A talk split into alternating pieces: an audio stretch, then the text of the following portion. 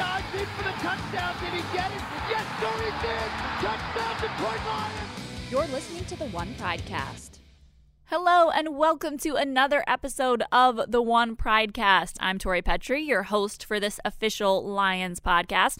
We are back in Allen Park now after a busy week in Indianapolis for the NFL Scouting Combine. We were there from Tuesday until Sunday night, covering all of the action from coach and GM press conferences to player press conferences to drills that happened on the field.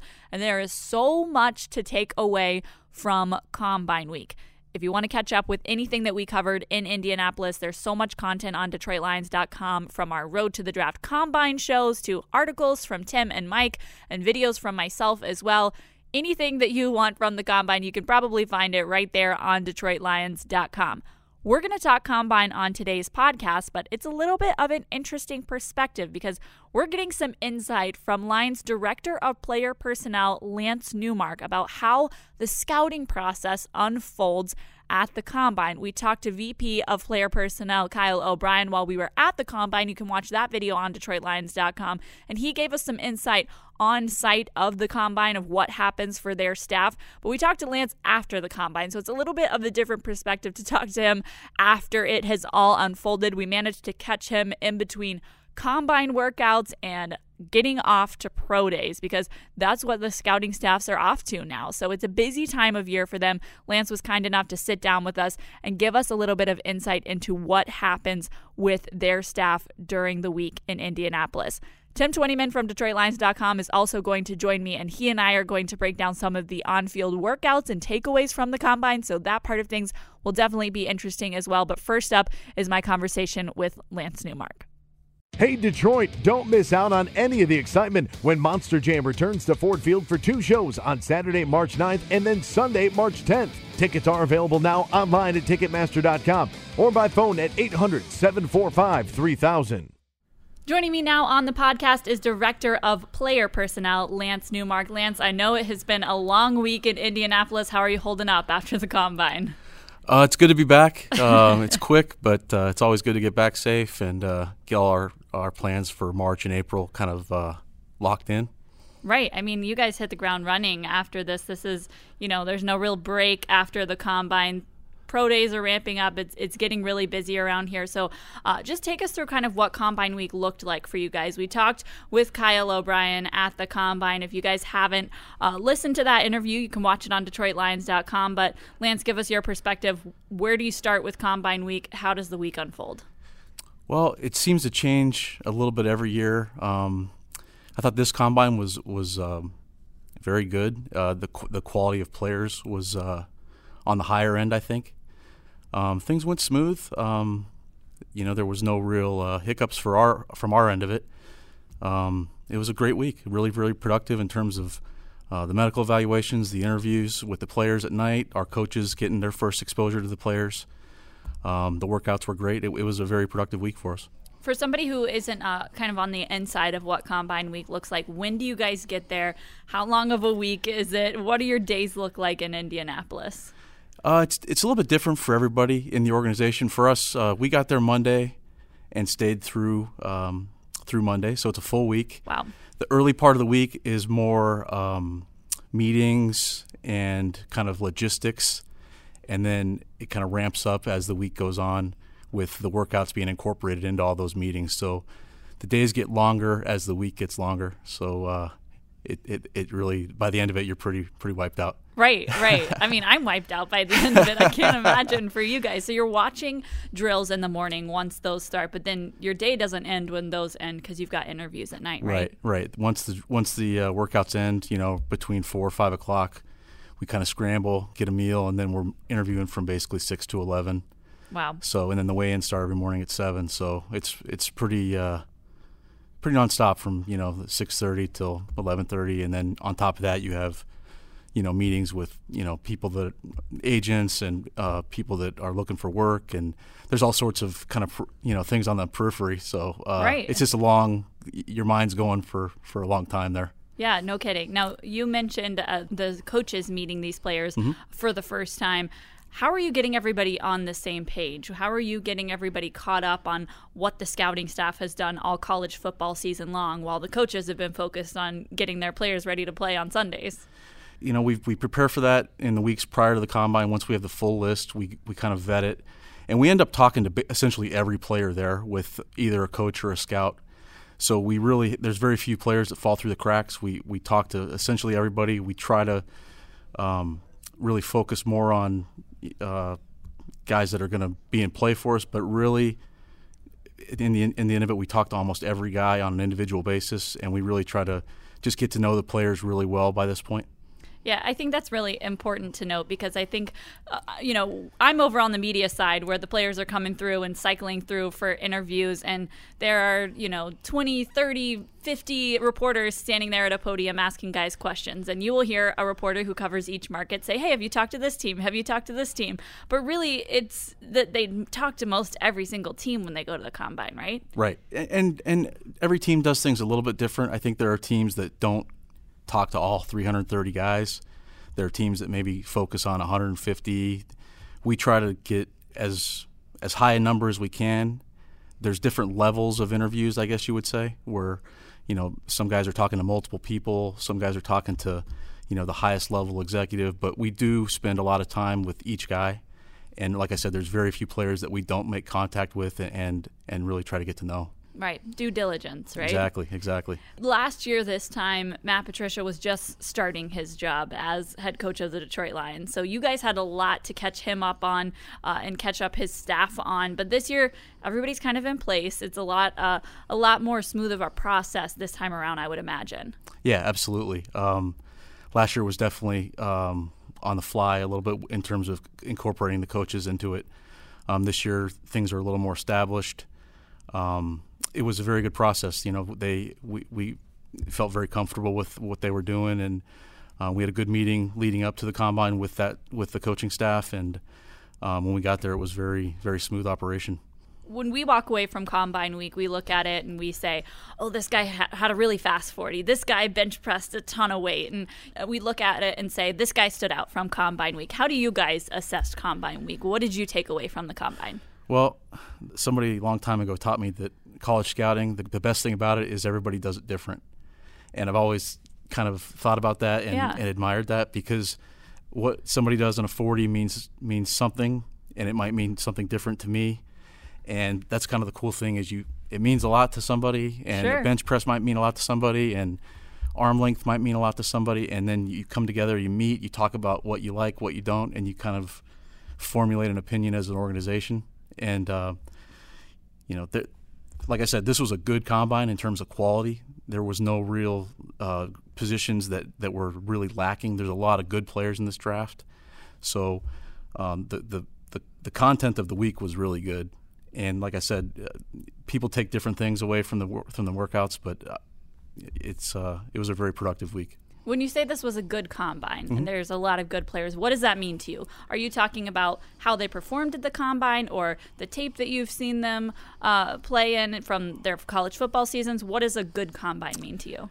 It, it means there was a good, a lot of good workouts, but also going into it, you knew that the positions were deep in terms of there's a lot of guys at position A, there's a lot of guys at position B where sometimes, oh man, there's just nobody at that group, you know? There wasn't any of those like real pitfalls on the list. You know, mm. um, it was just a very quality group overall, and there were a ton of really good workouts. It was a it was a good group, kind of across the board every day. There were um, really some excellent workouts, like on the top end, like historically. Yeah, so I mean, from a spectator point of view. I, thought the defensive linemen and linebackers were really fun to watch yeah, on, on drill day. They were just so fast, such big guys yeah. running so fast. Yeah, it was a pretty impressive uh, day overall. Yeah, definitely. You talk about there being depth at different positions. How does that impact how you guys are approaching the draft when you're able to say, like, okay, this position has a lot of depth here? You know, this position, maybe not quite as much depth. How does the assessment of depth overall affect how you're approaching the draft? Well, it affects how we approach free agency as well, because if you know that there's depth in a certain area of the draft, you can maybe afford not to go hard in free agency with a certain group because you know you can address it later. um, and vice versa. If you know that it's weak in a certain area, you may have to go harder in Sure. free agency. So the two correlate with this time of year. Um, that's really kind of the thought process. And if and if you don't, uh, you know, if, if you know going into it that, that there's only a few guys at a certain position you really like, you, you really focus on them and you really just kind of let that, you know, you, you know internally that that has to be a priority going into the draft. I would imagine that after free agency, things shift a lot for you guys Mm-hmm. as far as, you know, assessing where the needs are exactly after you kind of see how free agency falls out and where guys end up. Is that right? Yes, absolutely. Uh, that, like I said, the two play really they, they play hand in hand, and um, we'll know here in a couple weeks, you know how things shake out, and if you know if if we need to sh- shift our focus in the draft a different direction based on what happens. But we're really prepared for any any it, in, the way it falls and free whatever however it goes, we're prepared for Sure. it. So it's just a matter of how things end up. Yeah, you you talked about how uh, every scout does college scouting differently, and so uh, 40 might mean something different to, to each different guy who's evaluating him. So when we, as the media, kind of watch this and say, "Oh, this guy ran a really fast 40." At this weight, like this says so much about him. He's shooting up draft boards now. For you guys on the scouting side, what does that actually uh, do for you when you see a guy have a really great combine workout? What does it make you think about that player? Well, either confirms what you believed, or it makes you revisit what it, you never. Maybe you didn't see that speed on tape. You didn't see that kind of explosiveness on tape. So it either confirms all that, or it makes you revisit it. Maybe go watch the guy. Um, you know, previous years, do additional tape work, see if there's um, discrepancies in the reports. Like some guys may like him, some guys may have seen that, some guys may have questioned it it just when there's when there's a conflict with what they do there versus what you saw on tape, it just makes you revisit it, makes you check yourself. Hey, you know what? He he did it. It's better than what I thought, or vice versa. You know what? I really liked him, but he didn't do it. So we gotta you know kind of tap the brakes. Right. Some of these guys will have really great 40s or really great performances at the combine, but like you said, you don't see it on tape. How do you assess whether a guy's skills in combine drills in shorts and a t shirt is going to translate to how he plays on the field? That's really that's kind of our job in a nutshell. You know, Yeah. that's why we have to be right. Um, a lot of it, I think, is experience. A lot of it is just having that feel, that eye. Some people have it, some people don't. Um, you know, th- there's been a lot of uh, players drafted specifically on combine workouts that Right. have failed, and there have been guys that have not worked out well that have been drafted specifically on their tape, and they have failed at times too. So it really is a fine line. Um, I think you have to blend the two, and just go with your experience, go with what has worked for you historically, what you believe uh, the player's capable of doing. Right. And that is the challenge for you guys Right. as these months go on. What is next for you in this draft process? Uh, now we go into the uh, pro day circuit. So got back last night, leaving tonight. So it's a kind of a 18 Crazy, 18 hour crazy turn. couple you know? days. Yeah. crazy couple months, I should Right. say. like t- we already have. There's a scout right now um, from our staff at Purdue. Purdue's having their workout today, so um, we get right to it. You know, in the next 30 days or so, we won't be uh, in Detroit very much, No. and um, our guys are going to be um, kind of zigzagging the whole country and just getting workouts and doing interviews and getting to know these players, both um, from a workout perspective and personally. Just really trying to get the right people, and uh, and then once we get back in April, we'll kind of uh, circle the wagons, tighten up the board, and get ready. Well, here's one little bit more fun question for you from Indianapolis. We know from visiting the combine, one of the biggest things people love to do is go out to dinner after combine evenings. I know you guys are really busy in the evenings, but what is your favorite spot to visit in Indianapolis when you guys go for the combine? Ooh, that's tough. Um, I don't want to sound like generic, but I really do like St. Elmo's. It's And I know- classic. You have to. Everybody's. I, I know that's disappointing, but It's not. It's not. it was like I had like three places in mind that you might mention, and of course that's top of the list. yeah. Uh, Dave Sears, our college director, and uh, a couple other guys. We always go there on Sunday night after we finish our last interview. Nice. It's kind of a tradition. So It's like a treat. yeah, yeah. So that's always something we look forward to. Awesome. Well, thank you so much, Lance, for sharing a little bit with us about Combine Week and the draft process. Best of luck to you guys. I hope it goes smoothly. Thanks, Tori. Great players are made in the offseason. Parents, prepare your child at the Detroit Lions summer football camps. Select from over 25 locations throughout the state, including camps held at Ford Field and at the Lions Training Facility in Allen Park. Camps are open to boys and girls ages 6 to 14 of all skill levels. Plus, all participants will receive a special Lions preseason ticket offer. Visit DetroitLions.com slash summer camps to learn more. Great stuff there from Lance Newmark. I love hearing from an expert in the field just about what goes on behind the scenes at the combine and how this draft process unfolds for the Lions. Now, a lot of stuff happened during Combine Week in Indianapolis, so joining me now to break all of that down is Tim Twentyman from DetroitLions.com. Tim, thank you so much for coming on the podcast. Yeah, no problem. It was a fun uh, weekend in uh, in Indy for sure. A very busy one as well. And like I mentioned with Lance, something that stood out to me from the week was the defensive linemen and linebackers. Just how fast they were on the field, how athletic these huge guys are. What was your biggest takeaway from Combine Week? Well, how many of them, them there are too. Yeah. You know, I mean, you, you normally get some guys, you know, at the top of the class that kind of separate themselves. You know, and obviously what Montez Sweat did with the you know four four one forty at two hundred sixty pounds is amazing. Set the combine record yeah. for defensive linemen. But I think across the board, I mean, the Rashan Garys, Quinnen Williams, Nick Bosa had a nice combine. Um, I, I think it goes all the way down, probably five, six, seven, eight guys deep. And I think the top half of this draft is going to be dominated by defensive linemen. And we kind of thought that going into the combine, but walking away from the combine with how those guys tested and just looked, um, you know, I think if you're in need for a pass rusher this year, uh, Detroit might be, um, you know, yeah, this is the draft to, to certainly, um, you know, be looking for a pass rusher because there are a ton of them. And it, that's going to spill well into day two as well.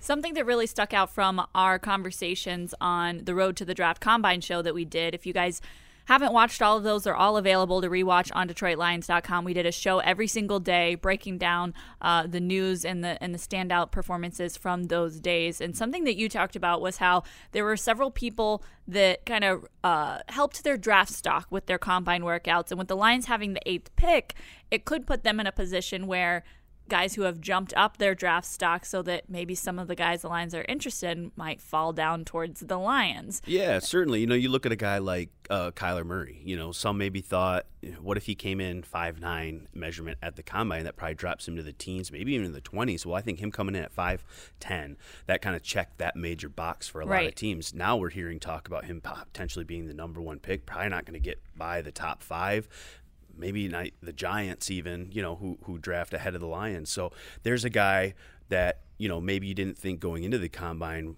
would, you know, you know. Fit into that top seven. Well, now it looks like he is. And then look at a guy like DK Metcalf. Right. You know, he had a Calvin Johnson esque type combine.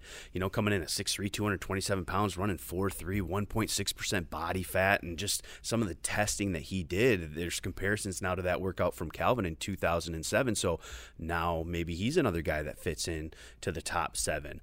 Um, you know, some of the offensive linemen. You know, obviously tackle is a um, Uh, extreme you know need the left tackle especially for teams they really put a value on that. A guy like Jawaan Taylor from Florida had a terrific combine. Now do we talk about him sliding into the top seven? So if you look at just those three guys going into the top seven now that's going to drop all those pass rushers Right, down you know right. maybe a guy like Josh Allen Rashan Gary Yeah. maybe one of those guys now is going to be sitting there at number eight where maybe before the combine you didn't think that was a possibility so you know I thought it was a terrific combine for the Lions and for teams sitting there at seven, eight, nine, ten, maybe looking for some of those pass rushers that might now fall back to them because of some other guys that maybe put themselves into the conversation in the top seven. Yeah, I definitely think that that is an important takeaway from the Lions. You know, you look at the the list of guys and you say, "Oh, he might not be there at 8. He might not be there at 8." Well, maybe he is now. And so it opens up the conversation for for who might be available for the Lions. I think Montez Sweat is going to be a popular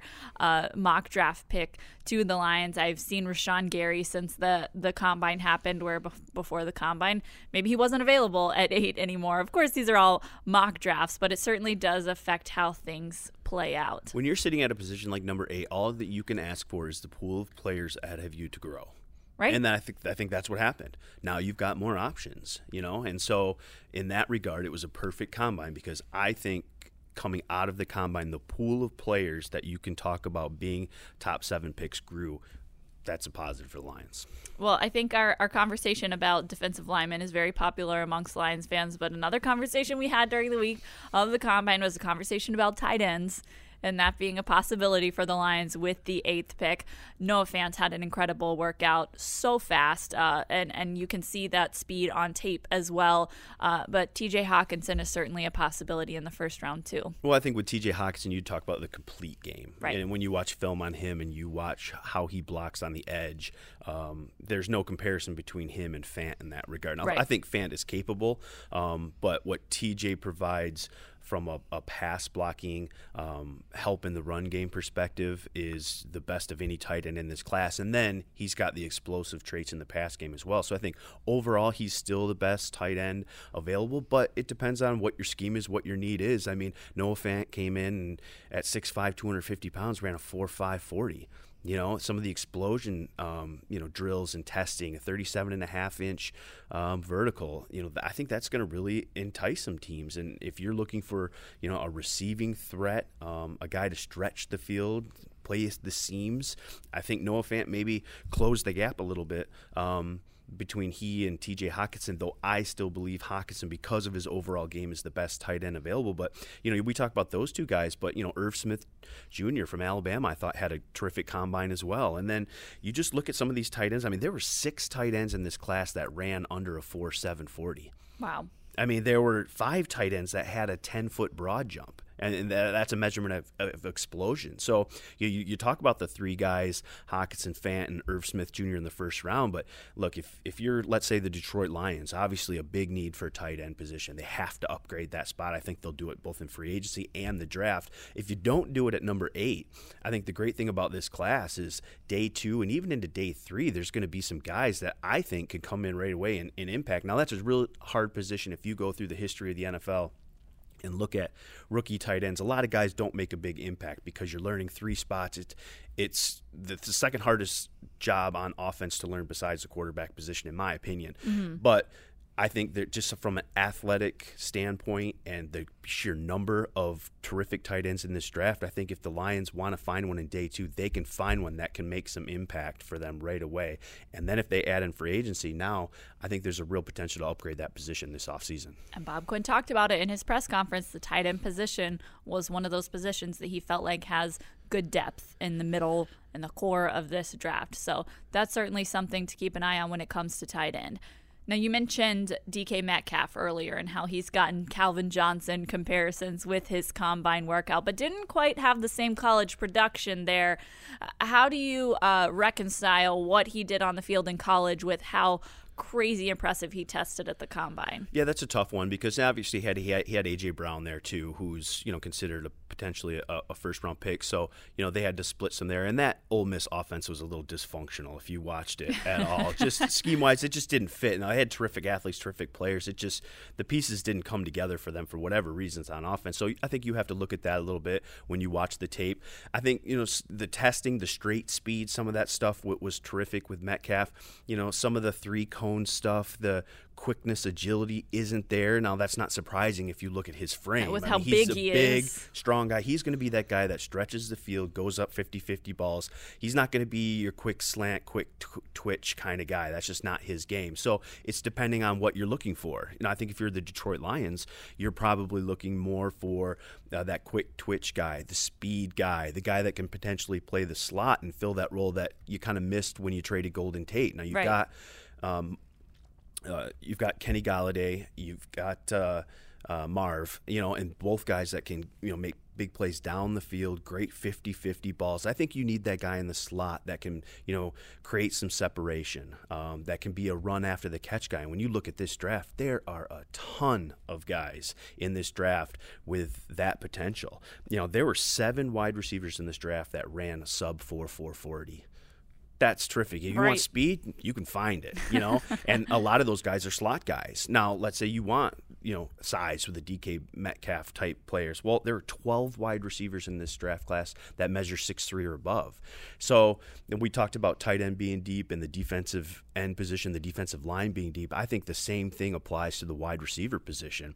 I think there are guys with size, there are guys with speed. You're going to get guys all the way into late day 2 in the draft that can come in and play right away. I think this is a really, really deep wide receiver core. And when we talk about wide receivers, tight ends, and defensive line all being deep in this draft, well, that fits the Detroit Lions perfect because those are three yeah. positions that they really need to boost um, this offseason. So it sets up perfect for them in this draft to kind, of, to kind of really fill some needs really into day two and day three, not just with the number eight pick. One last topic we'll touch on. I can hear people driving in their cars or working out listening to this podcast and being like, what about the defensive backs? Why haven't we talked about defensive backs? Because so many Lions fans uh, really like Greedy Williams. That's that's a very popular request from Lions fans when it comes to the draft. But they didn't quite have impressive workouts on Monday. They didn't. You know, I was watching. You know, we leave. You know, Sunday, um, as most people do, and, and then I kind of turn on the the NFL Network broadcast and watch the uh, defensive backs on Monday. And Deion Sanders and the NFL Network guys, you know, Daniel Jeremiah and those guys were really down on the workouts on those cornerbacks. And if you watch those, I've never seen so many guys having to start over on drills mm. or um, just you know, look inconsistent in drills. Um, and so, you know, I don't know if that's a red flag. Yeah, I mean, all these guys are going to go do the same thing at their pro day, and maybe they'll look better there. You know, maybe they'll work on some of the things they didn't do well at the combine. But I just don't see this as a stellar cornerback class. You, mentioned Greedy Williams, and he tested real well. You know, he's six foot um, three. I think he was 185 pounds. He ran a 4.38, I believe. So he showed that speed. I think the one question mark with him is the tackling. He had 33 tackles last right. year at LSU, um, and you know he admitted at the combine, look, that's an area I need to improve. But in today's NFL, and I'm not just talking about you know coming up and, and helping in the run game, which is really important for Matt Patricia's defense and you know really all defenses in the league. League, you know, for to have a guy that can come and support the run, but what about the quick screens and the bubbles and all the quick passing game now? Um, you need a cornerback that can come up and, and make tackles. It's not just helping the run. I think there's that misconception there. It's all the other quick passing elements and bubble screens and all the stuff that, that offenses are doing to get the ball into their playmakers' hands quickly. You need cornerbacks now that can come up and tackle. And in Detroit, look, Darius Slay's terrific at that. Nevin Lawson, mm-hmm. you can talk about maybe some of the deficiencies he has in coverage, but that kid doesn't mind coming up and sticking his head and making a tackle. You know, I think Teez Tabor's the same way. He doesn't mind contact. You have questions about his cover ability as well. Now, certainly when you're looking at cornerbacks, you, you got to have a guy that can cover. But I think in today's NFL, you also have to have a guy that can come up and tackle and support, limit the run after catch. Um, and so those are the question marks that Greedy Williams is going to have to have to answer in the pre-draft process. Certainly. Well, there's so much to take away from Combine Week, so thank you, Tim, for helping us break it down a little bit. Yeah, no problem. All right, guys, that wraps up this week's edition of the One Pridecast. We will be back next week just before free agency kicks off, so I am sure there will be plenty to talk about. All right, guys, thanks so much for listening. Make sure that you rate, review, and subscribe to the podcast if you haven't already. We'll talk to you next week.